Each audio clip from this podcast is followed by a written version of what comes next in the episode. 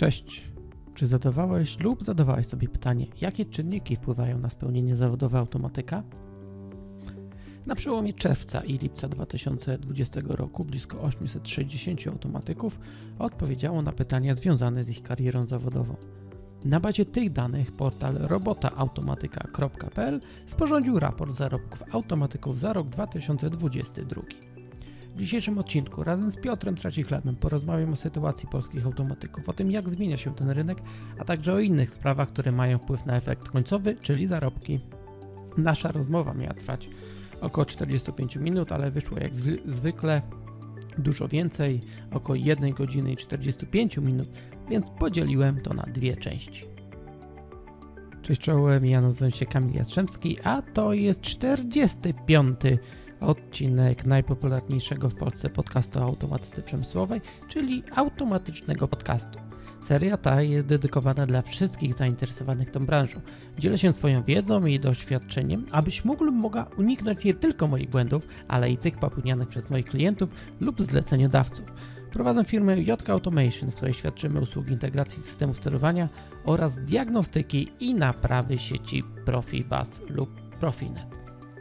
Automatyczny podcast to projekt darmowy, który sprawia mi radość, zwłaszcza wtedy, gdy otrzymuję wiadomości z podziękowaniami. Jednak w życiu poza przyjemnościami są także rachunki, które trzeba opłacić, dlatego pracuję i nie zawsze są możliwości przygotować odcinek na czas. Chciałbym publikować częściej. Wierzę, że znajdą się osoby, dla których automatyczny podcast jest interesującym i wartościowym kącikiem przestrzeni internetu i zdecydują się na wsparcie. Ta pomoc pozwoli zlecić część najbardziej czasochłonnych prac, czyli montaż audio i wideo, edycja grafik, publikacja odcinków, prowadzenie strony www. Dzięki temu będę mógł przygotować dla Ciebie jeszcze lepsze treści i publikować częściej. Możesz mnie wspierać już od 7 zł. Zobacz, co oferuję w zamian. Więcej na stronie www.patronite.pl łamane na automatyczny podcast. Sam jestem patronem innych projektów, bo wiem, ile wysiłku kosztuje przygotowanie wartościowych treści. To tyle, jeśli chodzi o autoreklamę, ale zanim zaczniemy, to kliknij łapkę w górę i zasubskrybuj kanał, za co z góry dziękuję. A teraz rozmowa. Cześć Piotr, witaj w automatycznym e, podcaście. Cześć, cześć. E, bardzo dziękuję za zaproszenie i też e, cześć wszystkim słuchaczom automatycznego podcastu. Tak, sezon taki troszeczkę ogórkowy, niewiele się dzieje. Znaczy, może nie dzieje się tutaj w automatycznym podcaście niewiele, bo to zdaje się że pierwszy odcinek, który wyjdzie w wakacje. E, no ale mm, tak jak mówię, troszeczkę E, troszeczkę urlopów, ale też poza, poza podcastem jest inna praca zawodowa i, i bardzo dużo się dzieje. Tak, troszeczkę off topic. Natomiast wracając do, do mojego gościa, to e, Piotr już jest kolejny raz w automatycznym podcaście. Dzisiaj porozmawiamy o raporcie zarobków automatyków, którego autorem jest e, Piotr, który, który możesz znaleźć na portalu robotaautomatyka.pl. E, Piotr, ja miałbym do ciebie prośbę, ponieważ e, być może słucha nas osoba, która pierwszy raz słucha automatycznego podcastu. Jakbyś w kilku słowach powiedział coś o sobie. E, jasne. To zacznę od tego, że ja sam przez bardzo długi czas, a może nie bardzo długi czas, ale przez jakiś czas byłem automatykiem, przez ładnych parę lat. Pracowałem w Polsce, pracowałem za granicą, pracowałem na kontraktach, no i ostatnio, przez ostatnich kilka miesięcy zajmuję się rekrutacją automatyków do, do pracy na kontraktach, do pracy za granicą. E, także jeżeli ktoś szuka takich wyzwań, to, to, to może się do mnie zgłosić. E, no i oprócz tego już, już od jakiegoś czasu prowadzę portal robotaautomatyka.pl, gdzie można znaleźć oferty pracy dla automatyków i robotyków.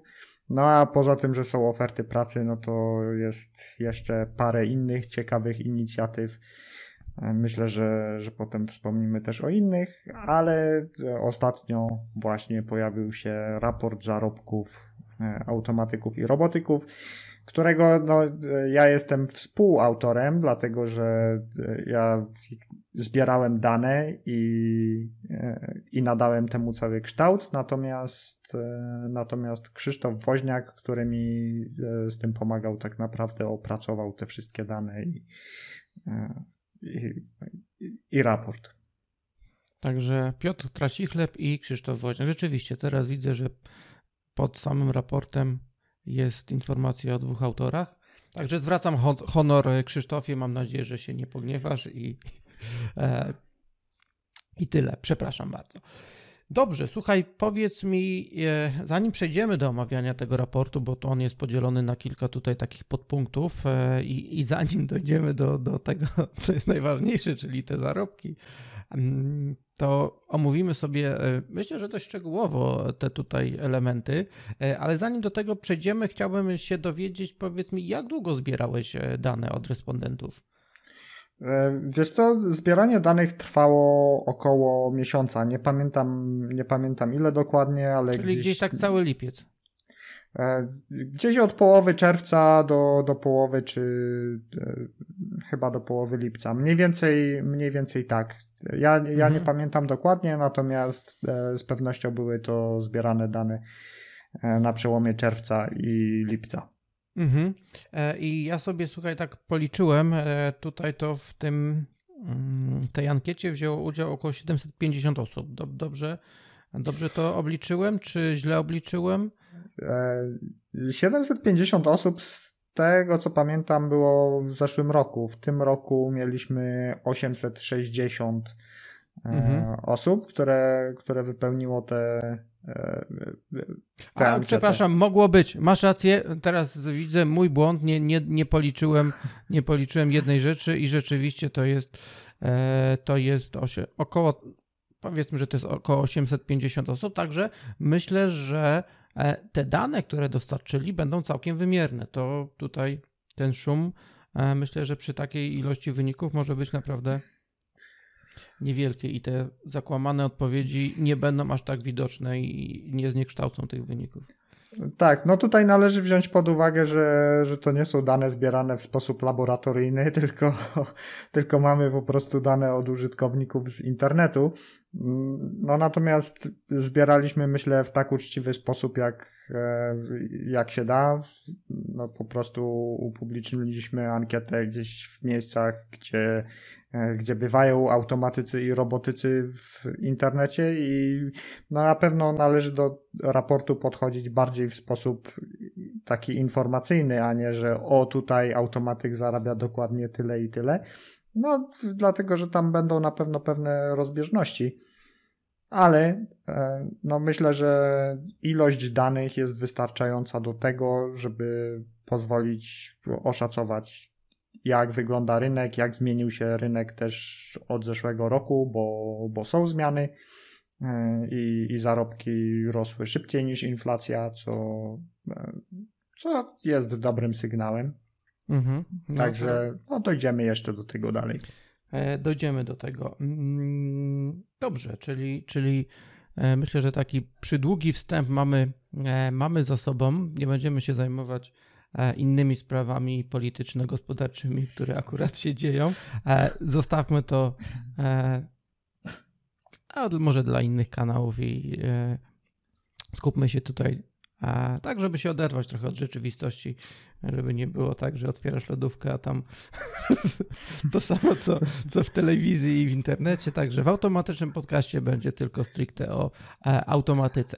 Słuchaj. A wiesz co, mm, ja przepraszam, bo ja nie oglądam telewizji i tak nie śledzę też za bardzo e, takich innych stron informacyjnych, więc, e, więc mogę niechcący wejść na tematy, które też są tam wałkowane.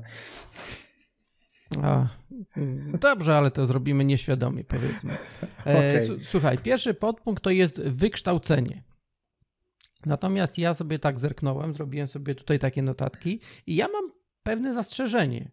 Wiesz, mhm. mam pewne zastrzeżenie, bo ok, tutaj podzieliliś, podzieliliście to jako autorzy tego raportu na w sumie cztery kategorie, czyli magister inżynier, inżynier, e, szkoła średnia i inne. Tak. Inne, okej, okay, no to domyślam się, że to prawdopodobnie będzie szkoła zawodowa lub, raczej tam doktoratów chyba. Doktorat... Zdarzają się. Zdarzają Aha, się. Tam... Tak, natomiast no jeżeli, jeżeli jest to 3% badanych, no to, no to jest to w miarę nieistotne, dlatego tak. można to upchnąć w kategorii inne. Dobrze, no to może inaczej. Zweryfikuję swoje tutaj, swój pomysł i powiedzmy, że mamy trzy kategorie, tak? Trzy, możemy to podzielić na trzy, na osoby, z, z, z które ukończyły szkołę średnią, e, studia inżynierskie i studia magisterskie. Natomiast powiem Ci, mm, brakuje mi jeszcze tutaj rozróżnienia e, na stanowiska, na jakim pracują automatycy. No bo wrzucamy to wszystko do jednego wora automatyk, e, z tym, że automatyk automatykowi nierówny. Jeden może nazywać się automatykiem, a ciągnie druty, ej, przepraszam, ciągnie kable, tak, e, bo tak jest, albo kopie doły, bo znałem też takich, e, mam takich znajomych, którzy pracowali na stanowisku automatyk, e, ale z automatyką to niewiele było wspólnego. Po prostu tak stanowisko ktoś nazwał, nie wiem dlaczego ty może, może będziesz wiedział, aby przyciągnąć ludzi na to stanowisko i, bo to często jak człowiek już się zatrudni, to tą siłą inercji zostaje, tak? I, i, i ciężko, ciężko stamtąd wyjść. No tak, niestety funkcjonujemy. Jak coś już jest, za bardzo nam nie przeszkadza, to tak człowiek, e, człowiek funkcjonuje. I tutaj wydaje mi się, że gdybyśmy mieli jeszcze tutaj e, podzielone te konkretne e, kategorie z wykształceniem na to, na jakich stanowiskach pracują te osoby, po prostu mnie to ciekawi. Nie wiem, czy to przy, przyniosłoby jakąś wartość temu raportowi, ale to taka moja prywatna uwaga. Co ty o tym myślisz? Jak ty to. znaczy... A może, może ty masz wiedzę na temat, tylko po prostu tego nie, nie tutaj nie upowszechniliście, nie przedstawiliście. Wiesz co, na pewno moglibyśmy podubać przy danych i, i, coś tam z tego wyciągnąć. Natomiast tutaj też, e, jeżeli e, ankieta składała się, nie pamiętam z ilu, ale powiedzmy, że ankieta składała się z 15 pytań, e, no to tych informacji można trochę wyciągnąć. Natomiast to, na ile te wnioski będą, będą wiarygodne, bo wiesz, jak masz chmurę danych i i nie robiłeś, nie zbierałeś tych danych pod żadną tezę, e, no to możesz wyciągać z nich rozmaite rzeczy i czasem znajdziesz jakąś korelację, gdzie wcale nie musi być e, związku przyczynowo-skutkowego i tak dalej. No wiadomo, że, że danymi można się bawić i, i wyciągać z nich przeróżne rzeczy, e, tylko że to też nie do końca było naszym celem. Naszym celem było pokazanie ile można, ile powinno się w cudzysłowie zarabiać,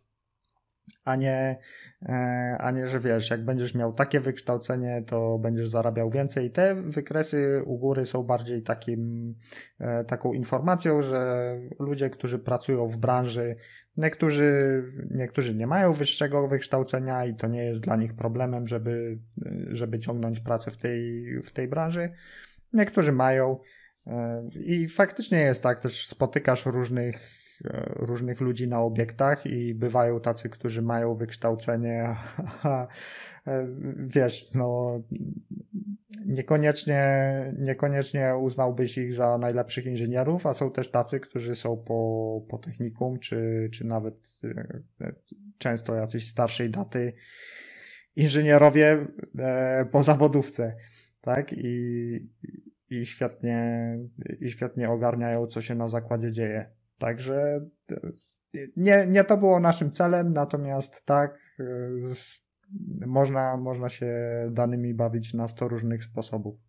Ale wiesz co, bo na przykład e, moja prywatna teoria jest taka, że mnie w gruncie rzeczy, gdybym miał, za, to już kiedyś mówiłem, gdybym miał zatrudniać osobę do swojej firmy, to robiłbym to w ten sposób, żeby mnie wykształcenie nie interesowało. Mnie interesuje tylko to, co człowiek potrafi e, i czy ja tą wiedzę i jego doświadczenie będę potrafił wykorzystać i będę mógł wykorzystać, czy on będzie chciał się tym podzielić. Mnie to nie interesuje, czy to jest MGE, czy to jest Inch, e, czy to jest tylko technik, albo cokolwiek innego tam, tam ma. Jeżeli no wiemy, no wiemy jak wyglądają studia, jeśli chodzi o, o, automatykę w Polsce. Jeżeli człowiek zaczyna, no to rzeczywiście nauczy się tej automatyki, tak? ale jeżeli już coś człowiek liznął, pracował w zawodzie i idzie na takie studia zaoczne i chciałby sobie zdobyć taki papier, to się później okazuje, że to jest e, marnowanie czasu. Ja pamiętam taką sytuację, e, miałem jeszcze jak pracowałem e, w centrum szkoleniowym w Gliwicach i szkoliłem ludzi, to pamiętam takiego Jarka, który przy, zdaje się, że to pracownik elektrowni Opole, przyjechali na szkolenie E, I tak żeśmy sobie rozmawiali i on mówi, że on wy, wybrał się na, na studia zaoczne do Wrocławia, tak żeby uzupełnić sobie wykształcenie i tak dalej. No i później, później wyobraź sobie, za jakiś czas spotkałem go we Wrocławiu w sobotę, odbywały się Mistrzostwa Polskich Programistów. To taka impreza e, generalnie dla studentów, choć coraz mocniej się e, rozwija i, i mają nawet kategorię open, ale nie o tym chciałem. I spotkałem go i właśnie na, oni chyba zajęcia mieli wtedy, no to gdzieś tam na przerwie było. I on mówi, że on e, wolałby pójść na takie trzy czy cztery kursy zawodowe, niż spędzić tutaj i wydać te pieniądze tutaj na tej uczelni, tak? E, natomiast mówię o człowieku, który już pracował w zawodzie, więc on już widział, dotykał i E, I to, co mu mieli dostarczyć ludzie, którzy gdzieś tam siedzieli w tej, e, na tych studiach jako, jako studia, no nieużytkowe to są powiedzmy studia uzupełniające, tak? Jeżeli człowiek nie idzie od razu jako młody człowiek na uczelnię, mhm. no to, to później to, to się bardzo mocno weryfikuje i następuje takie zderzenie rzeczywistością, rzeczywistości z teorią i, i tutaj i tutaj no szkoda. No ale no, żeby, żeby być dobrym praktykiem, no to żeby dobrze teorię przekazywać, no też trzeba być praktykiem. A tutaj mhm. no czasami, e, może to jest temat na, na inną dyskusję, dlaczego nasze uczelnie, jeśli chodzi o tematy zawodowe, to gdzieś tam troszeczkę nam brakuje tego, nie? Zgadza się. Na pewno, e, na pewno brakuje. Z tym, z tym wykształceniem to też jest tak, że być może my nie uczymy się na tych uczelniach takich bardzo praktycznych umiejętności, ale niestety ten, ten papier w pracy, jeżeli ktoś chce być inżynierem, to ten papier nie jest jakiś bardzo istotny, ale jeżeli ktoś chce gdzieś dalej awansować, to ten papier niestety często się liczy w korpo i za granicą też ja wiem, że, że to jest że to jest nieraz mile widziane, jeżeli ktoś ten papier ma. To znaczy, jak ktoś ma 25 lat doświadczenia, dobrego doświadczenia w CV, no okej, okay, no to ten tytuł to jest kwiatek do kożucha, ale jeżeli, jeżeli ktoś na przykład jest 10 lat po studiach, no to, no to wydaje mi się, że wtedy jeszcze się patrzy na to, tak? Czy ktoś jest, e, czy ktoś był na studiach. No niestety tak to działa, tak wygląda rzeczywistość. Więc. Myślisz, że jeszcze po 10, bo 10 lat to jest dekada, dekada pracy. No to, to już człowiek naprawdę, jeżeli y, ma trochę oleju w głowie i, i, i, wyciągał wnioski ze swoich porażek w pracy, no bo to, to jest chyba esencja tak, żeby uczyć się na błędach, no bo gdybyśmy mieli tylko mm, robić rzeczy i zawsze się udaje, no to wydaje mi się, że taki człowiek no, coś się nauczy, ale jednak e, to trzeba te błędy popełniać i je naprawiać. Może ma taki talent, że bardzo dużo rzeczy potrafi przewidzieć. Okej, okay, no dobra. E, w każdym razie, jak dla mnie, człowiek, który już 10 lat pracuje, znowu też nie można generalizować, tak? No, mogą się okazać, że są ludzie, którzy 10 lat pracują i oni w życiu niewiele e, cały czas kodowali, programowali lampki, tak? To, to... Dobra, idziemy dalej. Zostawmy temat. Języki opcje to kolejna taka kategoria. E, temat bardzo ciekawy, bo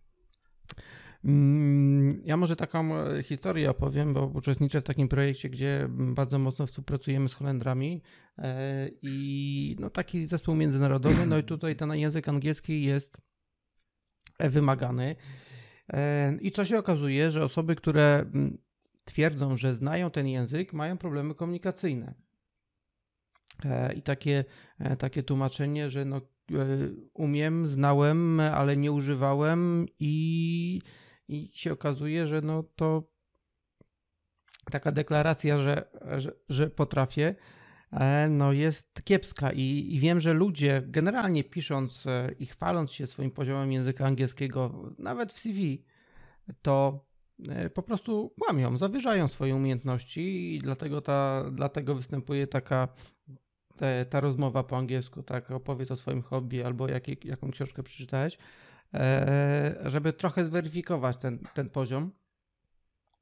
E, i, i, I właśnie chciałem do, do tego nawiązać, bo tutaj jest tak, że, że głównie angielski. 86%, ponad 86% respondentów odpowiedziało, że język angielski, tylko czy, e, czy to był język angielski, który był używany w ostatnim półroczu. O, bo to mogłoby być ciekawe, tak? Czy miałeś jakiś projekt, w którym musiałeś rozmawiać w języku angielskim?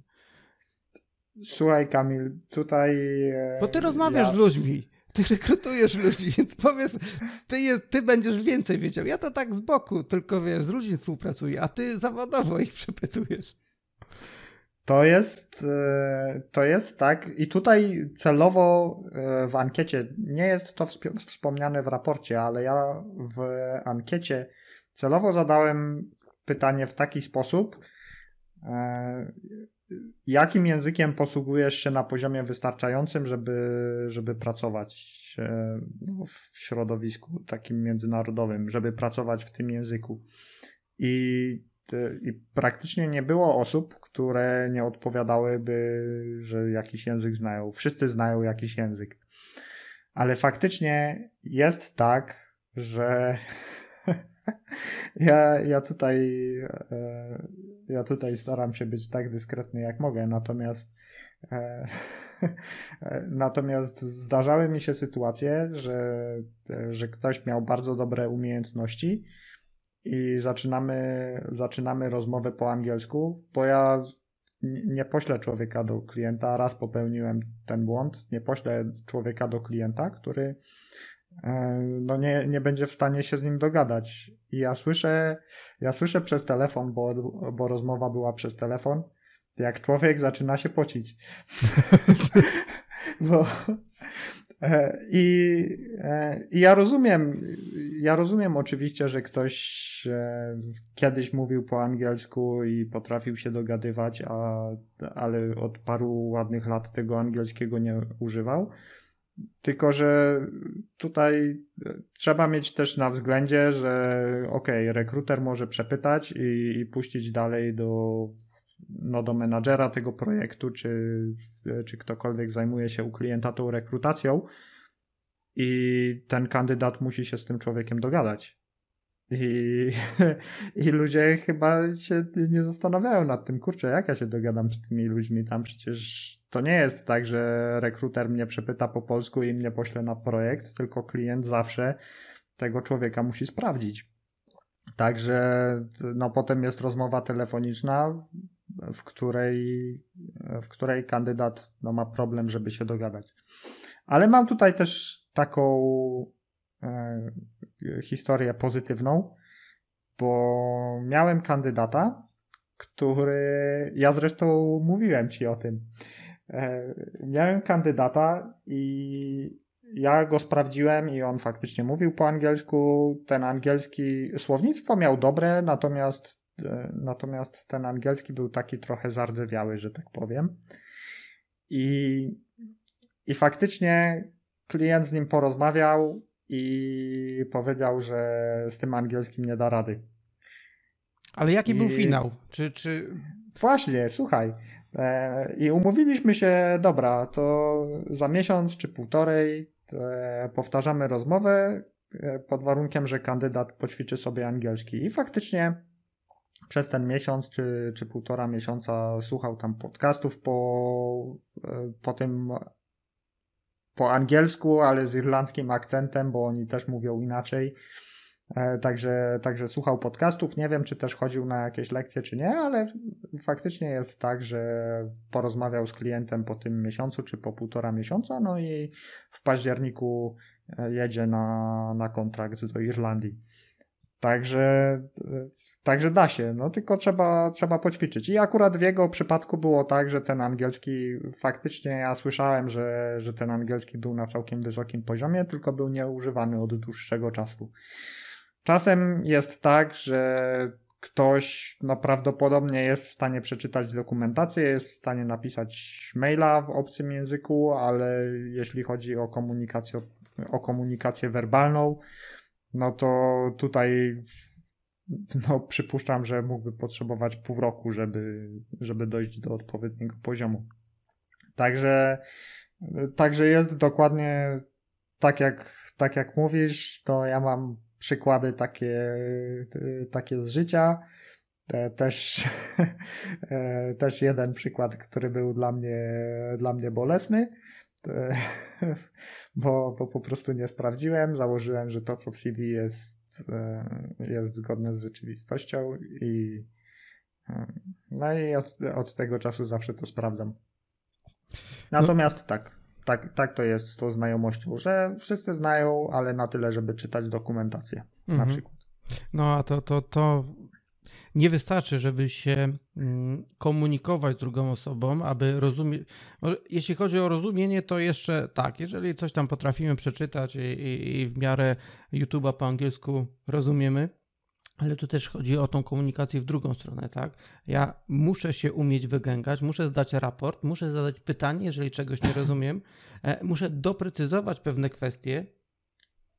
I tutaj e, myślę, że to jest problem e, w niektórych polskich firmach, tak? Bo jeżeli jest duża firma, która zatrudnia, nie wiem, 20, 30 i więcej inżynierów, automatyków i od x czasu zajmują się tylko projektami w Polsce, Mimo, że dokumentacja może być po angielsku i tak dalej, bo, e, ale nie ma tego, tej możliwości rozmawiania w języku angielskim, e, no to to później się kończy tak, że przychodzi projekt zagraniczny, że trzeba się komunikować z inwestorem czy z innymi osobami, z którymi będziemy współpracować i, i jest problem. Nie?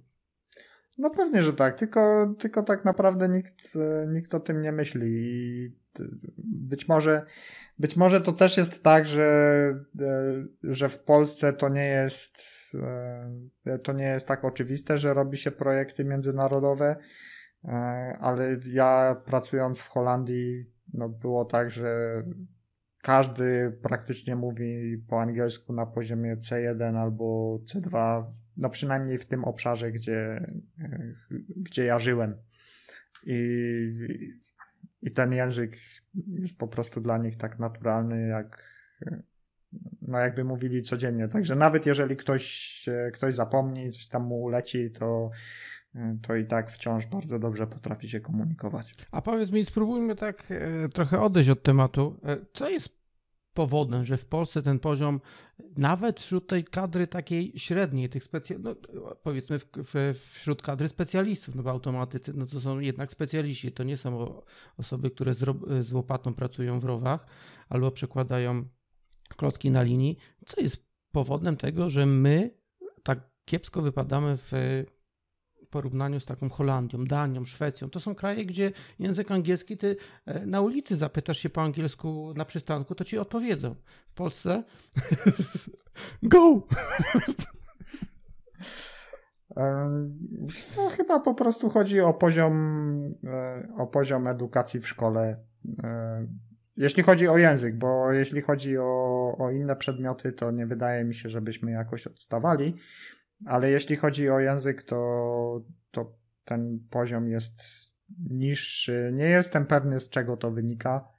E, czy to jest mniejsza liczba godzin, czy metody, czy cokolwiek innego. Nie wiem, nie znam się na tym, e, ale na pewno wynika to z tego, co się dzieje w podstawówce, gimnazjum. Już teraz chyba nie ma gimnazjum i liceum. Bo potem tak naprawdę, no, jak my idziemy na studia, no to już jesteśmy na tym poziomie docelowym. Raczej. Tam na studiach trochę języka jeszcze można złapać, ale raczej idąc na studia jesteśmy na tym docelowym poziomie, na którym będziemy mówić. Więcej ze szkoły nie wyniesiemy. Mm, także, także tam szukałbym problemu. Mhm. A ja powiem Ci, cieka- słyszałem bardzo ciekawą teorię na, na temat e, generalnie dubbingu w filmach. E, Holendrzy byli zaskoczeni, że oni w Polsce słyszą polski dubbing. U nich generalnie nie ma dubbingu i podobnie jest, zdaje się, w Skandynawii. I oni stamtąd uczą się, przynajmniej osłuchują się tego angielskiego, bo nie mają dubbingu, mają napisy. E, I bardzo dużo e, można się właśnie z tego, z tego nauczyć, tak? Być może tak jest. E, być może tak jest i to, i to na pewno na pewno wtedy dużo ułatwia, bo no tak naprawdę ciężko nie złapać przynajmniej trochę tego języka, jeżeli, jeżeli ogląda się tylko filmy z napisami. Ja nie wiem, nie znam się, nie chcę, nie chcę tutaj się. Dobra, ale e, takie jeszcze moje podsumowanie. Także drodzy słuchacze, dro, drogi słuchaczu, e, inwestuj w języki obce, to nie musi być angielski, tak żeby ten angielski był na poziomie komunikatywnym. Myślę, że e, można sobie zainwestować, bo to, to, to będzie wydatek, e, takie spotkania z lektorem, pogadanka e, i, i podszlifowanie angielskiego, e, no bo, bo ten język angielski jednak z zamyka pewne drzwi. E, mówiliśmy o tych firmach polskich i, i, i, to najczęściej wygląda tak, że jeżeli jest współpraca z jakimś kontrahentem e, zagranicznym, no to wybiera się po prostu te dwie, trzy osoby, które no, w takiej grupie 50-60 pracowników na pewno znajdziemy. no i one będą po prostu e, mhm. zaprzęgnięte do tego projektu, a reszta się obejdzie smakiem, e, mimo że nawet te umiejętności byłyby zdecydowanie większe, tak? A te osoby, które gdzieś tam spędziły swego czasu mm, przygodę w UK, bo był taki moment, kiedy młodzi ludzie wyjeżdżali na zmywak i tak dalej, to to była ich inwestycja, nie?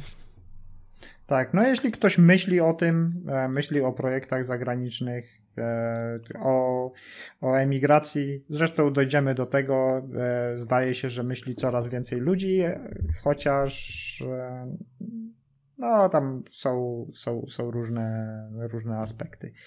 E, ale jeżeli ktoś myśli o projektach międzynarodowych, no to, no to, to jeden czy, czy dwa semestry gdzieś w szkole językowej to, to nie jest aż taki koszt to, to nie trzeba chodzić do szkoły językowej. Można sobie po prostu wynajmować jedną godzinę w tygodniu, jedną godzinę na, e, na dwa tygodnie, albo nawet jedna godzina. Myślę, że to jest, powiem Ci, dużo. Ja bym proponował nawet to podzielić na pół godziny w tygodniu, żeby sobie mm, próbować, e, próbować sobie e, rozróżniać ten język, jeżeli ktoś mówił, albo. Zresztą wiesz, wiesz, wiesz o, o, co chodzi. Ty z tego, co jakiś czas temu mówiłeś, że też miałeś, e, szlifowałeś hiszpański. Zgadza się. Zgadza się, także. I co tam u Oli słychać? No, dobrze wszystko, a co będzie?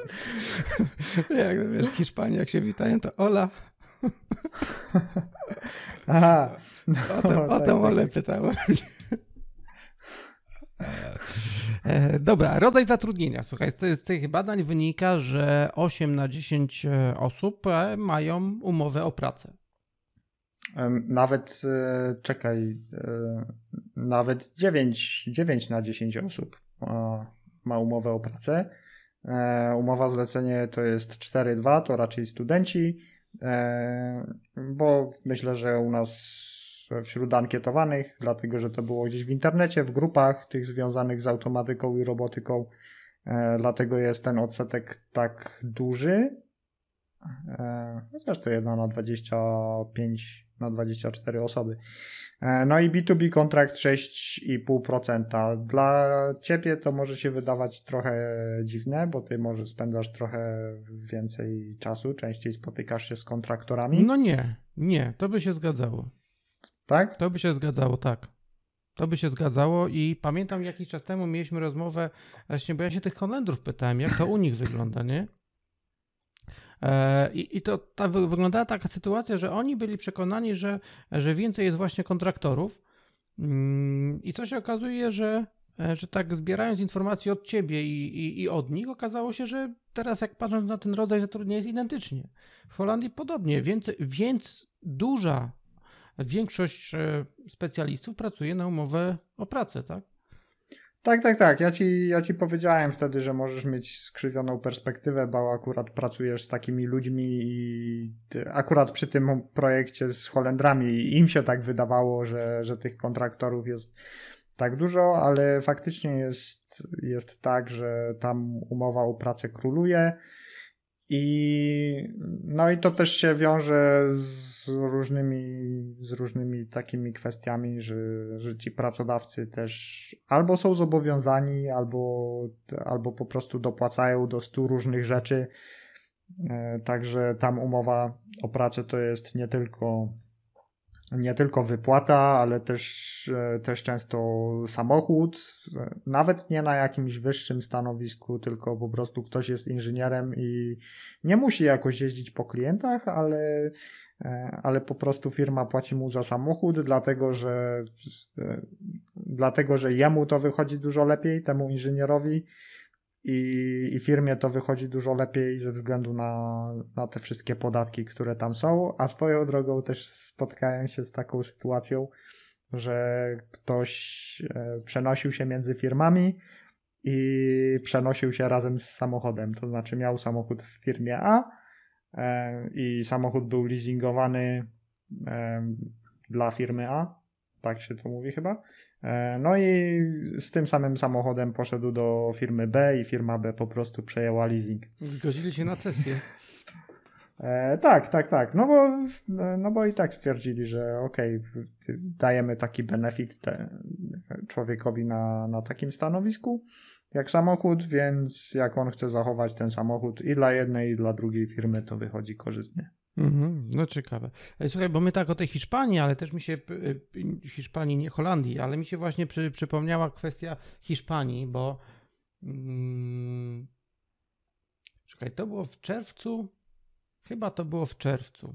E, miałem takie zlecenie w Łodzi, chodziło o konfigurację e, sieci Modbus i tam spotkaliśmy, e, no generalnie współpracowałem z Hiszpanem, młody chłopak, 22 e, lata zdaje się miał.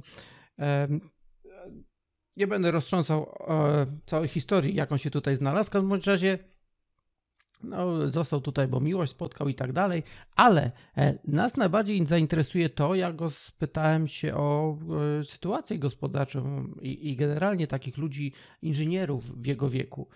No bo kurde, no żyjemy w Polsce, ja jestem troszeczkę starszy od ciebie i, i, i, dla mnie zawsze się wydawało, że Polska jest krajem takim troszeczkę zacofanym, jeśli chodzi o Zachód, tak?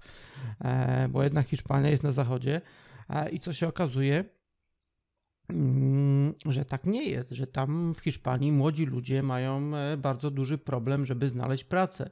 E, I to jeszcze człowiek, który był inżyni- jest inżynierem, tak? Ma wykształcenie, pracował przy, przy programowaniu tych sterowników tam dla pewnej firmy e, i, i to mnie zaskoczyło, że, że my dzisiaj tutaj mamy rynek pracownika. Myślę, że jeszcze wciąż mamy rynek pracownika, a jeśli chodzi o automatyków, to może y, y, na sam koniec sobie o tym powiemy.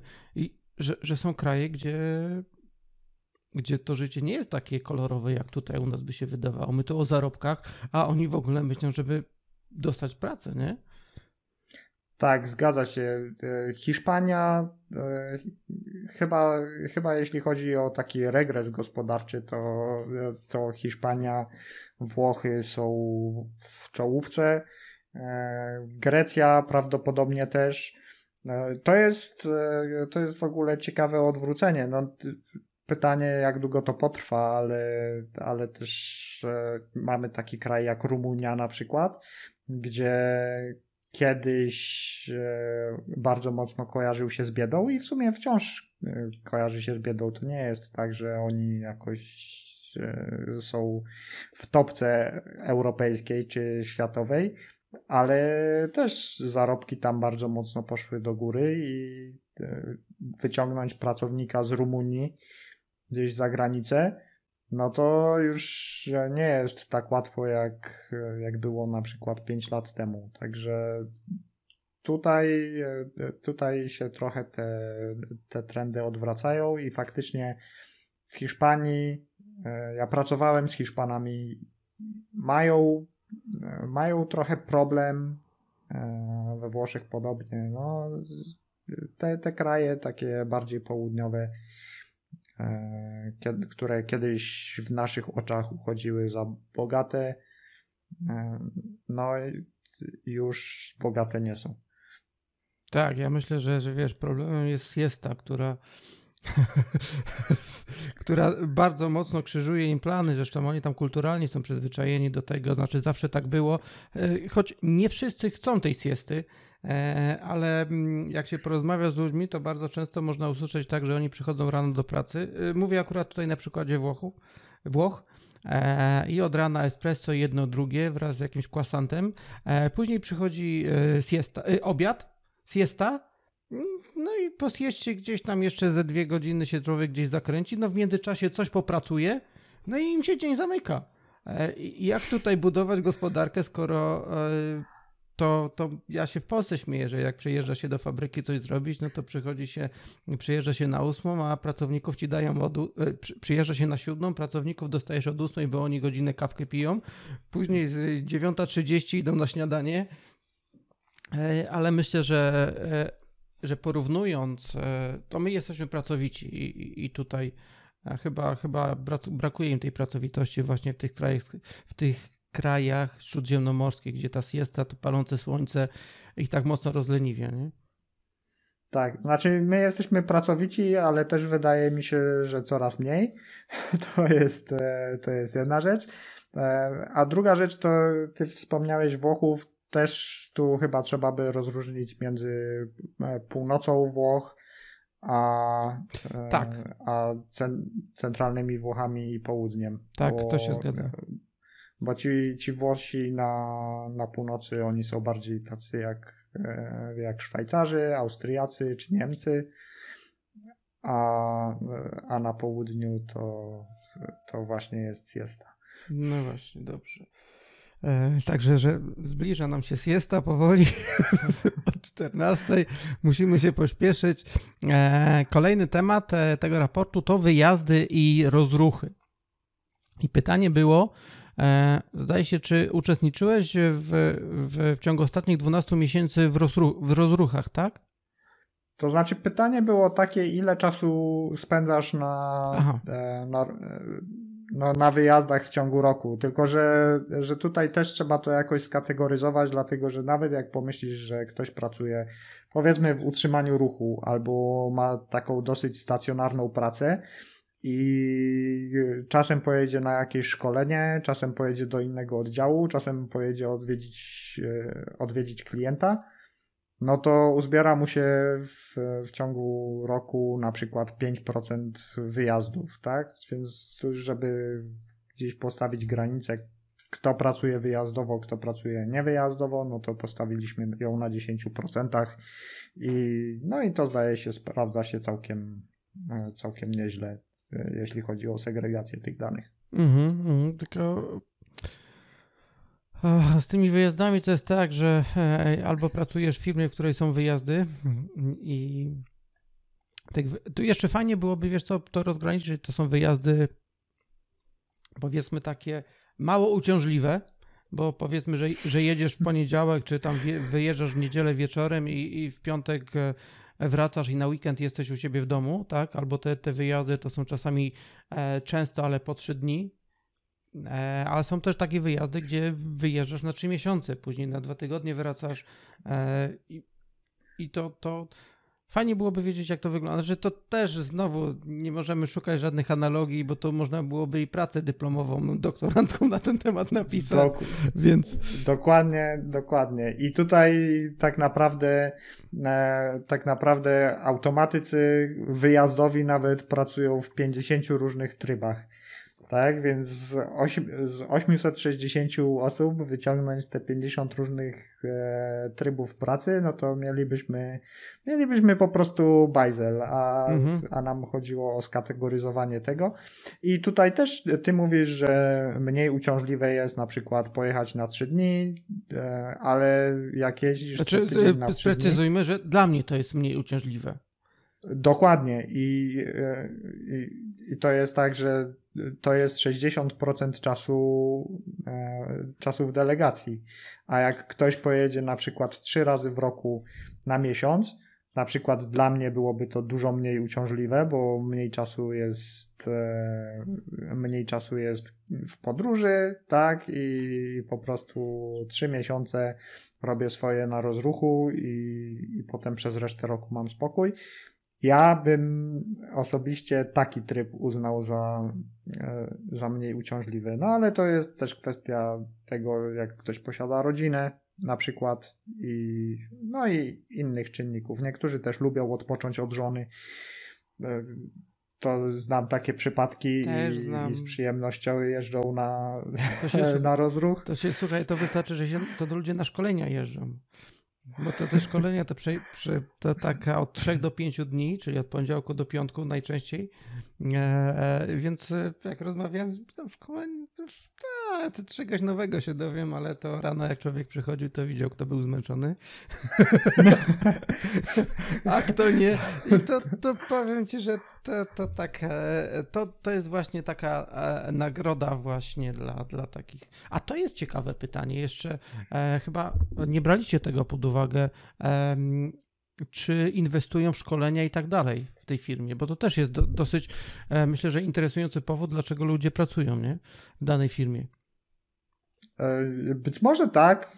I to by mnie ja nawet o tym. I to by mnie ciekawiło, bo na pewno byłby, słuchaj, taki rozrzut, że do pewnego momentu, do tych pewnych ilości 4-5 lat pracy, ten rozwój, te, te, te wyjazdy na szkolenia będą dosyć intensywne, a zdaje się później tych wyjazdów na szkolenie jest trochę mniej. To po prostu się rzeczy spada, bo ludzie już wie, nauczyli się i nie jeżdżą i to też byłoby ciekawe. Wiesz, wiesz co, to e, poruszyłeś kwestię, która w ogóle nie przyszła mi do głowy, a nie przyszła mi do głowy dlatego, że mnie szkolenia nigdy nie obchodziły. To znaczy, e, zawsze było tak, że jak czegoś nie wiedziałem, to, to szedłem do starszego kolegi i gdzieś tam, gdzieś tam się to kminiło. E, I, i, I, tak naprawdę nie było. No nigdy nie czułem takiej, takiej potrzeby, że o, dobrze by było pojechać na szkolenie i nauczyć się dogłębnie e, czegoś tam, bo zawsze zawsze po prostu człowiek wkładał w coś ręce i, i, i, uczył się w ten sposób. Także ja nawet o tym nigdy nie myślałem, chociaż to dla niektórych faktycznie to może być coś bardzo wartościowego.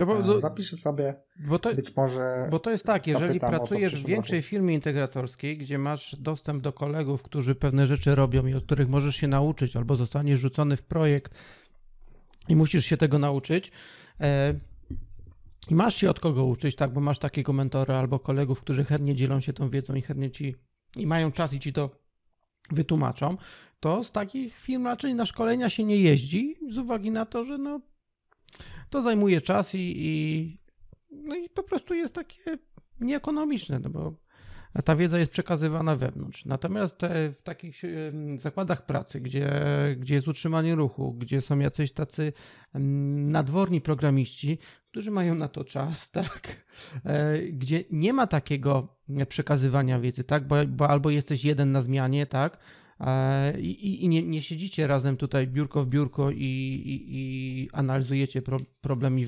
wymieniać się jedną wiedzą, E, I jeszcze jedna, trze trzecią rzecz bym wyróżnił, kiedy wygrywacie projekt, tak? E, I okazuje się, że do uruchomienia zostały trzy miesiące, a w firmie nie ma ani jednej osoby, która ma zielone pojęcie na, na dany temat, nie? Nie no, ale to jest prosta sprawa. Wtedy trzeba się, wtedy trzeba się faktycznie tego nauczyć, bo tego know-how nie ma w nie firmie. Ma, dokładnie. Nie? Także takie trzy sytuacje bym e, właśnie wyróżnił i tyle. Nadgodziny. Czy pracujesz ponad normę? Nie, odpowiedziało 40%, tak, odpowiedziało 60%. A ja bym chciał się jeszcze zapytać, czy masz wypłacane nadgodziny, czy oddają ci w innej formie? Bo to jest ciekawe. W naturze, tak? Bo to jest no. bardzo ciekawe. E, słuchaj, nie wiem jak jest teraz, ale, ale są firmy. Znaczy, jak ja rozpoczynałem e, moją przygodę z automatyką, no to generalnie, wiesz co, tych nadgodzin E, to nie było tak. Robiło się tak, że tych nadgodzin nie ma.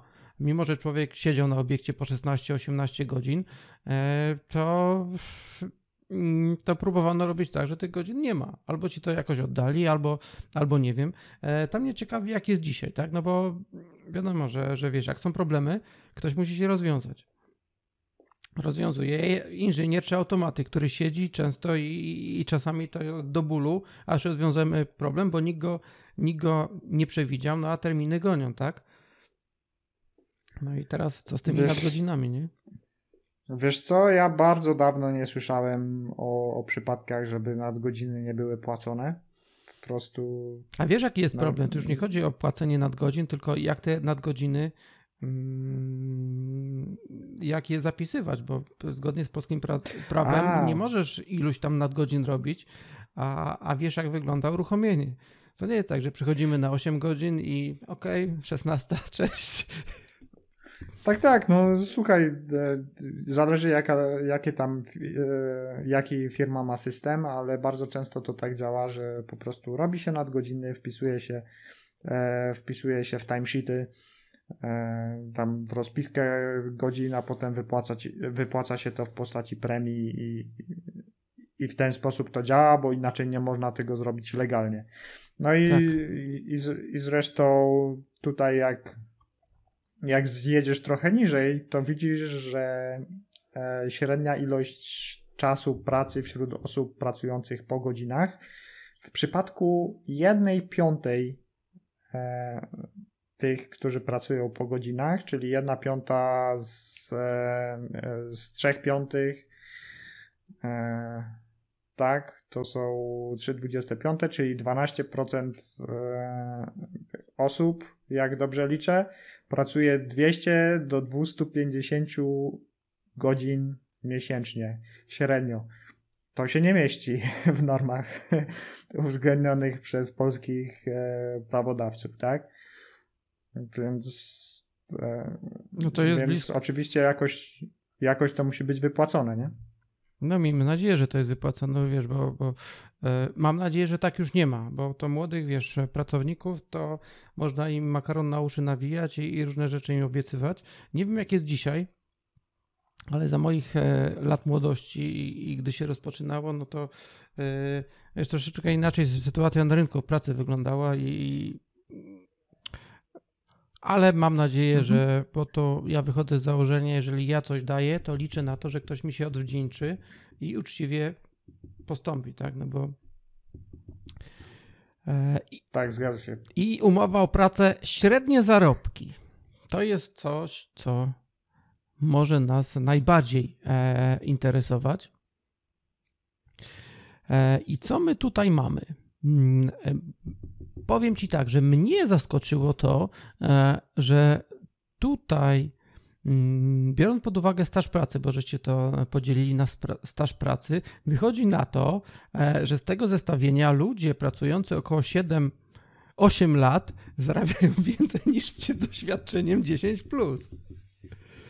To jest ciekawe. Nie wiem na ile to jest, czy to jest jakiś błąd, czy, Wiesz co, to, e, to, to może być błąd pomiarowy, ale niekoniecznie, dlatego że jeżeli popatrzysz, e, poniżej jest tabela, w której jest liczba odpowiedzi i na przykład w grupie e, w grupie nazwijmy to sześciolatków A, tam jest było coraz 51 mniej, odpowiedzi. Coraz mniej respondentów. Siedmiolatków Siedmiolatków 45 odpowiedzi, ośmiolatków 36 odpowiedzi, dziewięcio 14 odpowiedzi, to nie za wiele, ale 10 plus, e, no to mamy 96, 96 e, odpowiedzi. Ja bym powiedział, że to jest, e, że to jest całkiem sporo. To znaczy, na pewno nie oddaje to w 100% tak, tak zupełnie całkowicie tego, jak wygląda rynek no ale faktycznie może być tak, nie? że na przykład ci ludzie nie, nie proszą tak chętnie o podwyżkę albo nie zmieniają tak chętnie pracy, bo najlepszym sposobem tak naprawdę, żeby dostać podwyżkę jest zmiana pracy. No Niestety przykre tak to jest to... dzisiaj w Polsce. Znaczy to już kilka wygląda. ładnych lat. Wiesz to, to nie jest polski problem. To jest, e, to jest problem, który problem, nie problem, no zjawisko, które jest obecne na całym świecie. Po prostu zarobki na rynku, który się rozwija, e, rosną, rosną szybciej niż, niż zarobki w firmie. I to jest tak, jak ktoś przychodzi nowy do firmy, trzeba go jakoś skusić tak? No, wszyscy potrzebują tego, tego pracownika, my go potrzebujemy, no to damy mu więcej pieniędzy, a dajemy mu więcej niż, niż, niż komuś, kto pracuje u nas już, tak, już bo lata, bo inaczej on, bo jego już mamy, a, a ten inaczej do nas nie przyjdzie. No oczywiście to wiesz, no każdy, każdy liczy sobie pieniądze w swoim biznesie tak jak, tak jak uważa to za słuszne. Ale no ja nie ukrywam, że spotkałem się niejednokrotnie z takimi e, sytuacjami. E, I, I to nie, że raz czy, czy dwa, tylko naprawdę wielokrotnie, że ktoś mówi na przykład, nie możemy podać zarobków, e, widełek zarobków w ogłoszeniu, po prostu nie możemy nie? Bo, bo nie chcemy, żeby inni pracownicy wiedzieli żeby nie zaczęli się buntować, żeby wszyscy nagle nie przyszli po, po podwyżkę 30%. Tak to działa. Nie? Chcesz, chcesz podwyżkę, tak naprawdę no, zmieniaj pracę, może nie, nie co roku, ale no, musisz, jak chcesz nadążać za rynkiem e, ze, ze swoimi zarobkami, no to prawdopodobnie co 3 lata e, da musi zmienić pracę. I to, I to nie jest coś, coś, co jest obecne tylko w Polsce, że to polscy Janusze biznesu tak działają, tylko to jest, e, to jest na całym świecie. Mhm. No, kiedyś dla mnie to było e, właśnie jak patrzyłem na zmianę pracy, na częstotliwość zmiany pracy przez informatyków, e, bo mam takich znajomych, to, to oni mówili dwa lata, czasami półtorej się popracuje, no trzy lata jak ktoś pracuje, czy cztery lata w jednym firmie jako informatyk, czy tam programista, no to już jest dużo e, i, i zastanawiają się, jakie powody są, że, że kogoś tam trzymają, bo to bo to rzeczywiście różnie wygląda. E, czyli no taka, taka podpowiedź, dobra rada Piotra, jeżeli chcecie nadążać za inflacją, to najlepszym sposobem jest zmieniać pracę co 3 lata. Ale to. Tylko. Ty, przepraszam, bo, bo tutaj jeszcze, jeszcze muszę dodać, że to jest e, to jest być może korzystne, jeżeli ktoś chce, e, jeżeli ktoś chce nadążać za inflacją, tak jak to ująłeś, ale niekoniecznie korzystne, jeżeli ktoś e, chce awansować, tak? To, jeżeli tak. ktoś chce się przenosić e, wyżej po, po szczeblach kariery, to no trzeba tutaj, e, trzeba tutaj sobie ważyć te, te rzeczy, dlatego że być może lepiej zrobić tak, ok, zostanę tutaj 3 lata, dwa lata na jednym stanowisku, rok na, rok na wyższym, i, i potem zaczaję się na, kolejnej, na kolejną firmę, gdzie, gdzie zrobię tak samo, no i w ten sposób można. Okej, okay, słuchaj, do, bo to bardzo dobry temat zahaczyłeś. Ja nigdy, nie, nigdy się tego nie dowiedziałem, jak to jest, bo często firmy, nie wiem jak dzisiaj, bo nie przeglądam ofert pracy, ale często była informacja e, typu możliwość awansu i tak dalej. Jeszcze jak e, byłem uwiązany, e, byłem w tym środowisku E, osób pracujących na umowę o pracę, to, to mnie to bardzo interesowało. Co to znaczy ten, ten, ten awans i tak dalej. I, i oczywiście tak, są tutaj możliwości awansu, a jak pytałem się, jak to wygląda, tak, co trzeba zrobić, to nikt mi nie potrafił powiedzieć, jak to konkretnie wygląda, tak. No, trzeba pracować i jak się jest dobrym, to się awansuje. No, no ale to wydaje mi się, że do tego są jakieś procedury, tak, jeżeli człowiek pracuje i tak dalej. E, perspektywa awansu jest wtedy, kiedy twój bezpośredni przełożony zostanie awansowany lub sobie odejdzie z pracy. Czyli to jest. No, no tak to dokładnie działa. No, też e, wiesz, ciężko oczekiwać, wydaje mi się, konkretów w tej, w tej kwestii. Chyba, że jest akurat taka sytuacja, że zespół, e, zespół rośnie, tak? Tak jak na przykład zespół w tym momencie liczy 5 osób a e, wiemy z jakiegoś tam powodu, że za, e, że za 3 lata będzie liczył 20 osób. No to wtedy te, e, ta perspektywa awansu jest, jest raczej taka no jest oczywista. szybka i jest oczywista.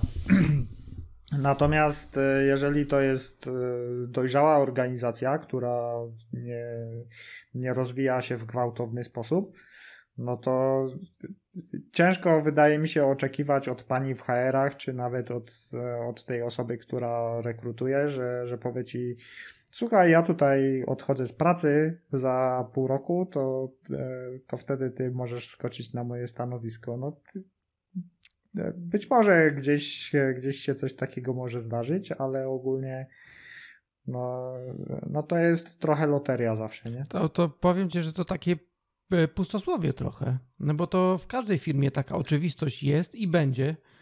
No, no bo, bo każda firma może się rozwinąć, e, ale też nie musi. E, I takie pisanie, że e, możliwość awansu istnieje, no to, to wszędzie istnieje. Skoro nikt nie potrafi powiedzieć dokładnie o co. Ja jestem inżynierem, słuchaj, i, i, i mnie szczypta soli nie zadowala. Ja żonę się pytam, ile gram. Dlatego. Dlatego. Rozumiem. Rozumiem. No ja nie, nie wiem tak naprawdę, co, co na to powiedzieć. Ja, ja też nigdy w karierze gdzieś, gdzieś jakoś e, nie awansowałem. Mając kiedyś tam możliwość iść wyżej, wybrałem co innego i e, no i po prostu nie wiem, nie? No tak. To był Piotr Tracichleb, założyciel portalu robotautomatyka.pl oraz jeden ze współautorów raportu zarobków automatyków oraz pierwsza część rozmowy, w której staraliśmy się omówić zebrane dane. W następnym odcinku dokończymy naszą dyskusję, na którą już teraz serdecznie zapraszam. Jeżeli podobał Ci się odcinek, to oceń go w aplikacji, z której korzystasz słuchając tego podcastu lub napisz komentarz. To Ciebie nic nie kosztuje, a mi daje informację, czy to co robię jest dla Ciebie wartościowe. Z automatycznym pozdrowieniem, do usłyszenia